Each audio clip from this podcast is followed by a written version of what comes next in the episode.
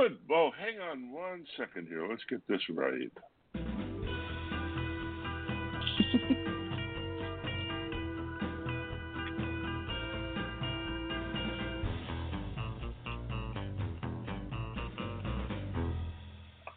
Good morning and welcome to HR Tech Weekly, one step closer with Stacey Harris and John Sumser.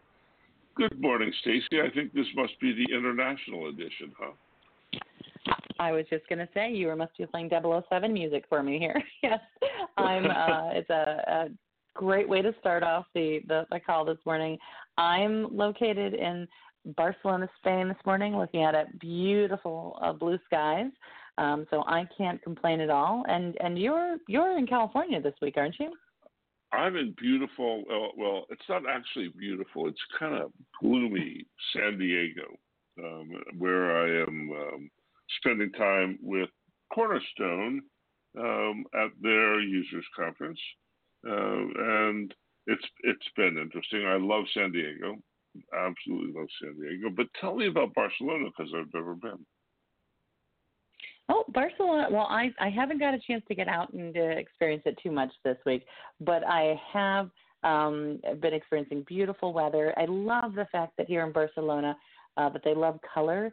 So all the, the the women and the men both wear very colorful um, uh, business casual environments. You know, generally when you go to Europe or you go to other places, oftentimes everybody's in black suits and you know maybe a little bit of color in their shirts or their socks or their ties. But here, um, uh, wonderfully colorful dress jackets and you know skirts, and it's just it's a beautiful place to be at and have a conference. And I'm here for the TalentSoft conference.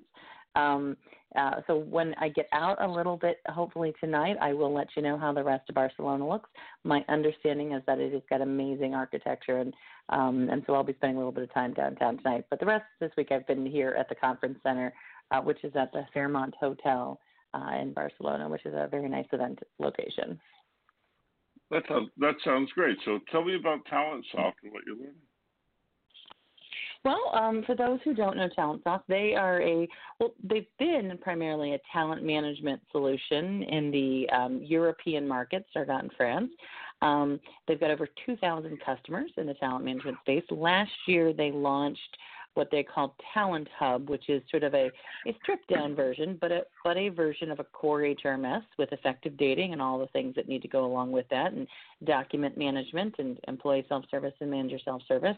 Um, so they are um, uh, quickly, you know, building out a portfolio of applications that run from recruiting and learning and performance management all the way through now what would be sort of the core HRMS um, applications and um, they also, I think, have um, a very strong standing in the space around sort of regional and uh, localized um, requirements for the European environment, which is always a bit of a struggle for anybody who's worked in the European environment. So they have customers in 130 different countries um, in this space. Um, and th- it's been very exciting to see. You know, we, we generally see a lot of these large global HR technology vendors um, primarily being U.S. centric. This is definitely an organization that is not U.S. centric, and they're and they're they have most of their plans to stay within the European market for their base, but they're getting a large um, set of, of customers working with them. So really excited to be getting a chance to sort of see where they're at this week and understand a bit more about their clients and their customers and the work that they're doing. So uh, it's been a good week. So what's the big news at TalentSoft? Well, I think the biggest news this week from them is their um, partnership with Microsoft. So, for those of you, you know, Microsoft partners with everybody, and you know that's kind of one of the big things. You know, when all the analysts were sitting in the room and they were sort of talking about what they're doing, and of course, there's always the question: Is it exclusive? And with Microsoft, it's never exclusive. It can't be exclusive, right? Their their whole model is about partnering with everybody, even in in a competitive environment. Um, but they have, it seems, um, been one of the first to the market. Um, they were mentioned in, um, uh, you know, Microsoft CEO's recent presentation of the new tool around Microsoft Graph. Now, Microsoft Graph is sort of the connective tissue between Office 365, all of the cloud service offerings that Microsoft has, um, and the idea of a profile that you know you have around, um, which would be the Microsoft customer, but for organizations it would be their employees. And this Microsoft Graph interface environment set of tools that they're calling um, is is being utilized by the TalentSoft product to um, basically connect the two worlds, which is Microsoft application and Office 365 and all the things that go along with that, including Teams and Word and Excel and um, the SharePoint, all those type of things, with what's happening in your HR environment to uh, go along with um, social requirements and scheduling and uh, communications. And so those two worlds, they, they basically uh, announced a partnership where TalentSoft will be leveraging that graph interface and those graph tools to bring data in and pull data from their environment back and forth between Microsoft Office and um, TalentSoft. And they had a, a pretty high up representative there from Microsoft to announce this, uh, and they walked through several examples of how um, their tool set would be leveraging the Microsoft data um, to to help their companies, you know, uh, do HR um, processes and gather data on their employees in ways that, that made sense from an HR perspective, such as scheduling, um, performance reviews, um, task management within their environment, those type of things. So it was very, very interesting. And um, they focused on this idea of um, work, you know, the idea of HR and technology in the flow of work, that everything they're doing now is going to be in the flow of work.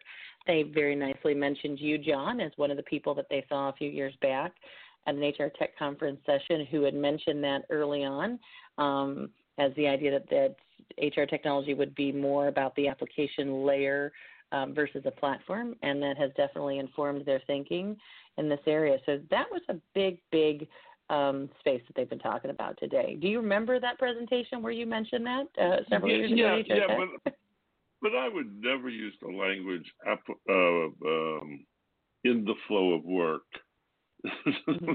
because because because that's that is that is a lot of additional intellectual baggage on the idea that uh, people don't want to learn multiple interfaces.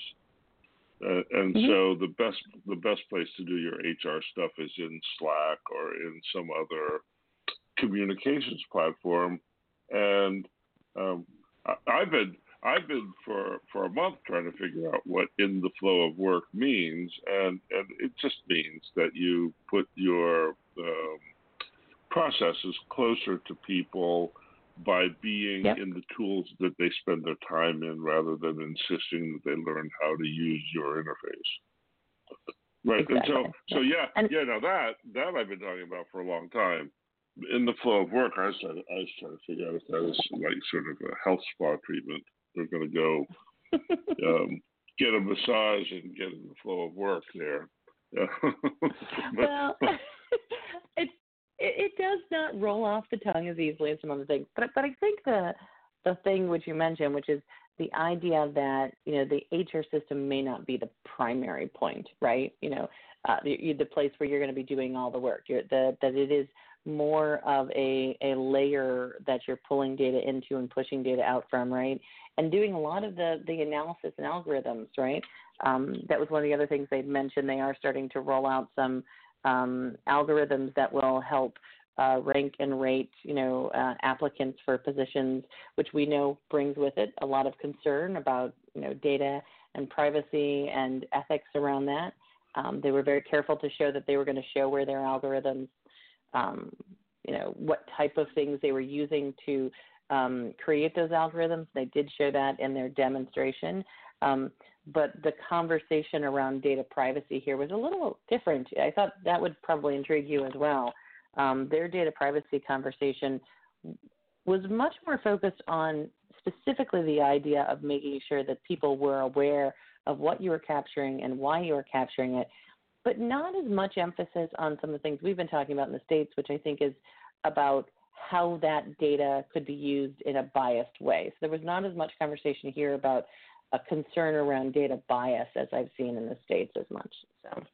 Well, you, you know, the, the, the conversation about bias in the States it's really it's really a sales conversation, right? Because you can scare people in the states by pointing to regulatory problems associated with hiring processes, and in general, people in the states are terrified about that um, uh, legal framework that says it's against the law to be biased in these very specific ways. Um, and, but it's real. It really is a compliance conversation. Bias is a sexy way to talk about compliance. Um, that kind of compliance is secondary to privacy, which is a human right um, um, in Europe, um, and so and so you'd expect it to be different. You'd expect it to be a lot different. And the question of whether or not um, there's bias comes after the question of whether or not you could prevent the system from working against you in the first place.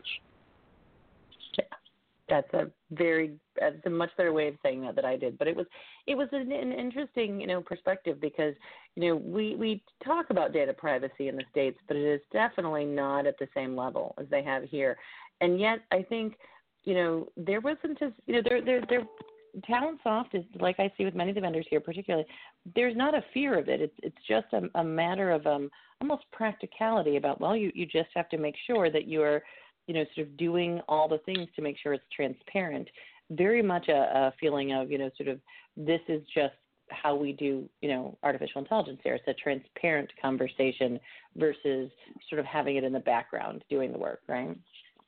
Well, I think you, you, you know this is this is this is muddled. I'm sure we we might get an opinion um, out of this mm-hmm. from somebody in the audience, but um, um, in the states, when there's a law, the business approach to laws is often, well, can we get away with breaking it? And there's an economic analysis that goes, what is, what's the cost of abiding by the law versus what's the cost of breaking the law? That may not be a universal global way of thinking about what laws mean. Yep. you know, some places like I think lots of Europe, um, the idea is that oh, if there's a law, then you work around, that. you work with that. That's what that's the starting yeah. point. and and um, that's not a uh, congenital American way of thinking about what the law means. we might very well get some comments on that, John. I don't know. We probably get some pushback, but I, I will just say, definitely, I don't feel hear as much fear as as I think we see in the states when we're talking about this topic. Um, even from the practitioners, the practitioners were were really interesting in in their you know comments and questions in the space. They were here, you know, listening about what the tool was doing, but very excited about the opportunity to use some of these tools.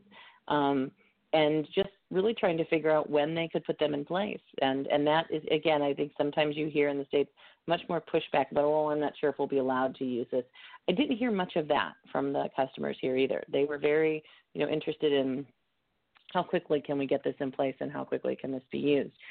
The other thing I think that was interesting is that, you know, um, they're definitely using the language here of skills management and competency management. Again, another term that we see used in the states definitely with learning technology um, but you know here this idea of skills mapping skills and competency management um, was central to a lot of the artificial intelligence they were talking about um, and the tools that they were sort of bundling together as part of this office 360 connection um, conversation as well.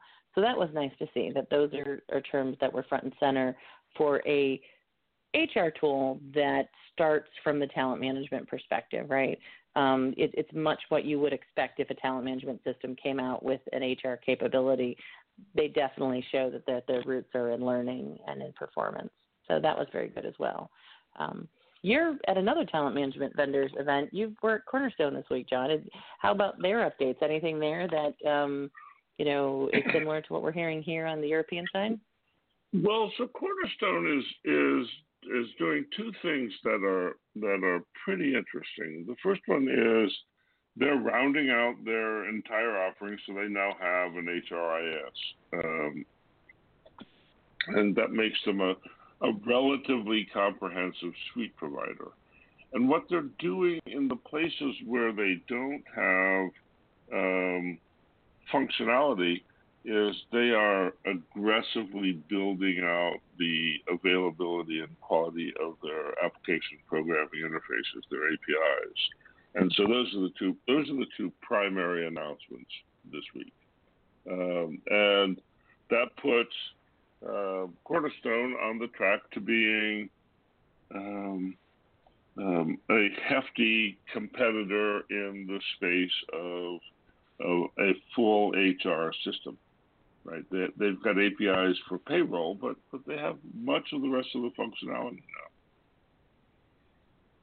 So that's that's oh. Cornerstone. Now now Heather Bussing, who who some of the people listening know is is my wife, and I ran a very long, very wonderful workshop for Cornerstone's executive advisory committee. Um, it was a room full of very senior HR folks, um, and we took them through what what I think is is probably something that Heather and I are going to do a lot of in the coming years.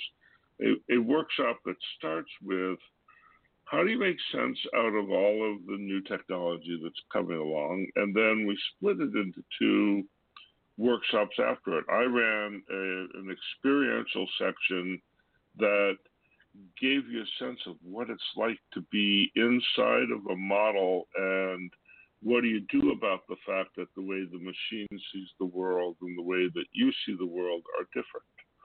And Heather's Heather's segment of the workshop was a disciplined run through of a methodology for um, understanding how to process a decision once you had an input from a machine right? And so and so we're looking um, at some of the very practical parts of the integration of machine intelligence into working and what and what that means. And and it was a it was it was a tremendous success. And um, I think Heather and I learned as much as everybody else in, in the room did because there are all sorts of new ways of understanding what's happening in organizations now.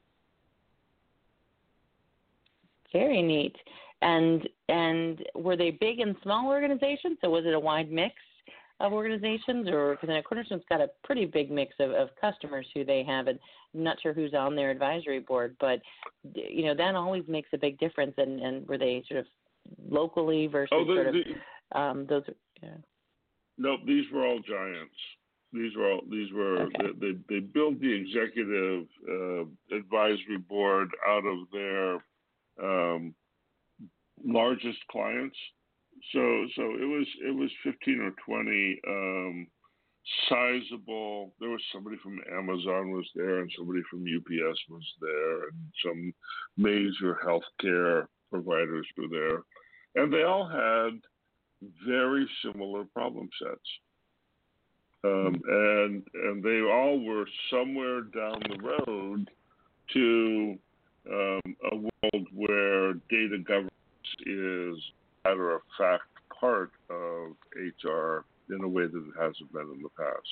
And they all were, they, they weren't all, about, about 60% of the people in the room held the responsibility for their companies to protect PII.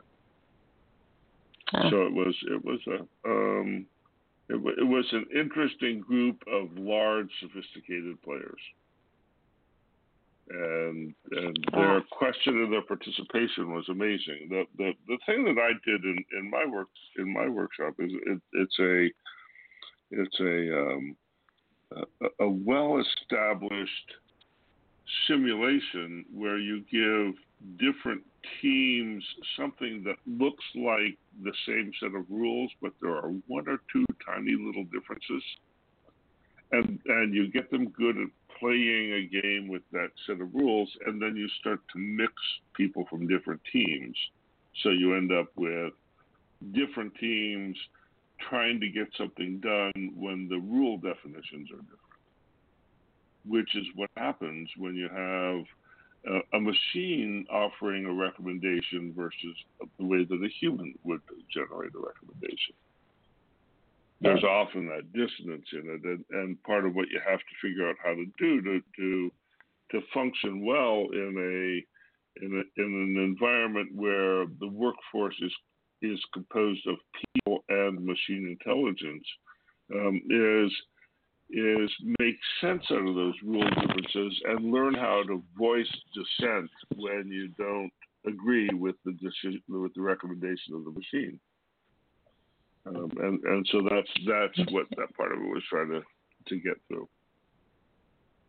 That's actually a really you know it's interesting because um, you know here at the TalentSoft event I was particularly impressed when the the their their um, head of technology, so the, the guy who oversees you know the infrastructure and all of that here at, at them, put up a couple of, of slides about sort of his role and the work that he was doing. And one of the things he definitely focused on that his role and the company's role was is in the area of digital ethics, as he called it. And and it, I think it fits exactly what you're saying. His his slide particularly said, you know, that their approach to dig, digital ethics is to be more open and transparent about usages, be able to explain the recommendations, which is what you just talked about. And I think this is what you're talking about, accept social responsibility over personal data protection. Is, is that what you what you think you're talking a little bit about there? This idea that you have to disagree in some cases, and that might be in a case of social responsibility or ethics decisions, right? Oh, uh, uh, but but it but it can also be just in general. So so so we're moving into a time where there's going to be probabilistic information about everything. Imagine that there are, I, I don't know what the real number is, but imagine that there are 10,000 possible decisions that people could make in the process of doing an HR job.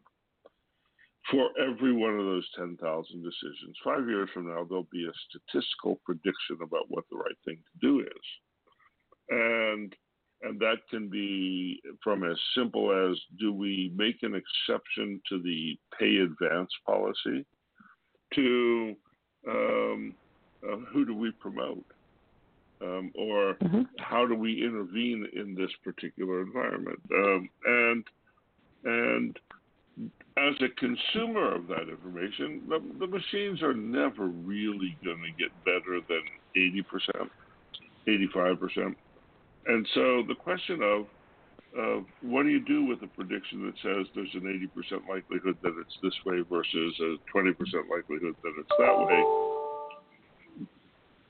boils down to how do you trust the machine and what do you trust the yeah. machine to do and and and so so that that makes it a little clearer that the process of, of getting to use these tools will be one of developing trust in the machine's um, output. And the machine's output is, not, is going to be imperfect because the current way of thinking about how you build a model of a decision is that you use the least number of variables possible to predict the history right? And so there's always going to be a gap when you when you build the model that way, and that gap is where all of the error is. Now, in our organizations today, we really don't cultivate dissent as a part of management. So, so, so I've never, I've never heard of a manager whose idea is, I want everybody in the on the team to disagree with me. That's not the that's not the industrial management model. But what you need going forward is lots of people who are willing to disagree and stick to it. What you saw in the exercise that we did, you, you'll recognize these behaviors instantaneously. When when when it, when it became clear that there were two sets of rules in operation, some people who tended to be white men, um, asserted that they knew what the rules were and they, we were going to do it their way. right? And some people who tended to be women rolled their eyes and went, "Oh, here we go again," and didn't say anything. Mm-hmm. Um, right, and there were there were there were tons of other reactions, but you can consolidate it in those in those two places. Both of those approaches are are the wrong way to deal with with something that has to do with the rules being off. Um, you know, so being assertive and self confident isn't a good answer, and being passive aggressive isn't a good answer. The, the right answer is to go, wow, something's wrong here. I'm really sure that the rule is X. Uh, but you have to build environments that support that. And um, that's, I think, that that has more to do with what the world of work is going to look like going forward than anything that I've seen. Well, this is sort of an interesting take because I think what you're getting at might actually, you know, if you look at it uh, on a flip side, possibly, right? Um, the chief product officer here at TalentSoft, Alexander um, Pachulski, um, he did a presentation, probably one of the better presentations I've seen in the last couple of years on on this topic, right? You know, we always get the are you going to be in the Westworld environment or are you going to be, you know, in the in the Star Trek or whatever else, you know, is it positive environment for, you know, artificial intelligence? Um, but you know, his you know approach to this was to flip the question a little bit and to ask uh, about what he called, you know, I don't think this is a correct term, but the human singularity instead of the, the, the computer singularity, right? Which is the idea that if the technology is, you know, sort of has all these capabilities, we as humans have to decide what we want the technology to do versus what we want to hold on to. And when we make the decision about what we want to hold on to, then how we use the technology becomes more interesting. Um, and it, it, got to the, the, the conversation about decision making, sort of a better human being who can sort of make a more compassionate decision that than a computer can make, right? But that means you have to understand that you can push back, right? To be compassionate, you have to know that there that the computer doesn't have the capacity to be compassionate, right? I, I don't know. Do you think that fits together with what you're talking about, John, or is that going in a different direction? No, no, it, it fits together great. That we're going to have colleagues who are digital. And we are going to have, mm-hmm. you know, I don't know what it looked like at TalentSoft, but I've been seeing more and more stuff from vendors that looks like, oh, the slide I'm using these days is an ivy co- ivy covered house. It looks like um, intelligence is ivy and it's covering the house. And so, so there are going to be, you know, I've seen, I've seen full spectrum HR technology providers with 50 or 60 different points where they have an intelligent recommendation engine embedded in the tool. Each one of those things is a model each one of those things is somebody's opinion of how things work. Um, and you have to vet those both before you set them free in the organization and while they're operating to make sure that they're okay. And I don't, I don't think anybody that I've encountered is prepared for that level of management of the technology. Yeah, and and that's I think the exact word management of the technology because you know we just assume that I think you know the artificial intelligence should and can be used everywhere, right? Um, but I think you know the better question is what do we want to hold on to? I really like that question. I think it's something we probably should think a little bit more about. Um, which means you have to understand exactly where that line is. But I, you know, this is this is a fascinating conversation on the front that um, you know, the technologies in the HR space today now that are sort of moving into HR are the technologies that were more um, focused on the softer side of HR, right? The talent management systems. Both of the the, the, the organizations we're talking about today, John, uh, Cornerstone and TalentSoft, were primarily those systems that were thinking about learning and performance and you know succession planning, all the things that we generally would align with the softer side of HR. And they're getting into the more sort of critical talent profile and core HRMS, employee self service, manager self service areas. Um, it'll be interesting to see, you know, can these two worlds fit together? And a lot of I think it has to do with exactly what you're talking about, right? They have to understand um, where the artificial intelligence fits in there and what's it covering up and what it's not covering up, right? Yep. Yep, it's going to be a, a, a, a really amazing time. It's going to be a really amazing time because things are um, different now. Things are different yep. now. Now we didn't have um, because both of us are traveling and we're sort of in, at, at events. We didn't get to any of the the um, news and topics for this week in the HR tech space. But next week we'll be back on um, talking a little bit more about news and, and topics. But I think this has been a great conversation this week about sort of the state of AI. It's getting into probably some of the things you'll be covering in your your upcoming book, I would assume, right?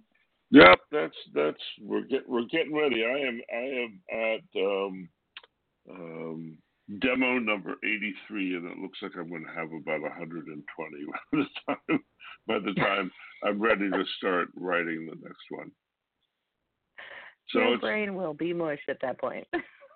yes, yes, you can you can see brain cells leaking out as we speak. Yeah. so, enjoy the rest of your trip. You're back in town next week. Well, I'll I'll still be still be um here in Europe, but I'll be vacationing next week. But I'm still going to do the radio show, so we'll we should be fine. Uh, but I'll be back the following week in town. So yeah, so we should be good. Perfect, and I'll be in New York, so we'll be figuring out time zones next week. Yep. Yep. Okay, Stacey. Another great another great conversation. Thanks so much for taking the time out of your globe trotting to do this. um, and and we'll be back next week. Thanks everybody for listening in. Um, Thanks you've everyone. been listening to HR Tech Weekly, One Step Closer with Stacey Harris and John Sumser. See you soon. Bye bye now. Bye.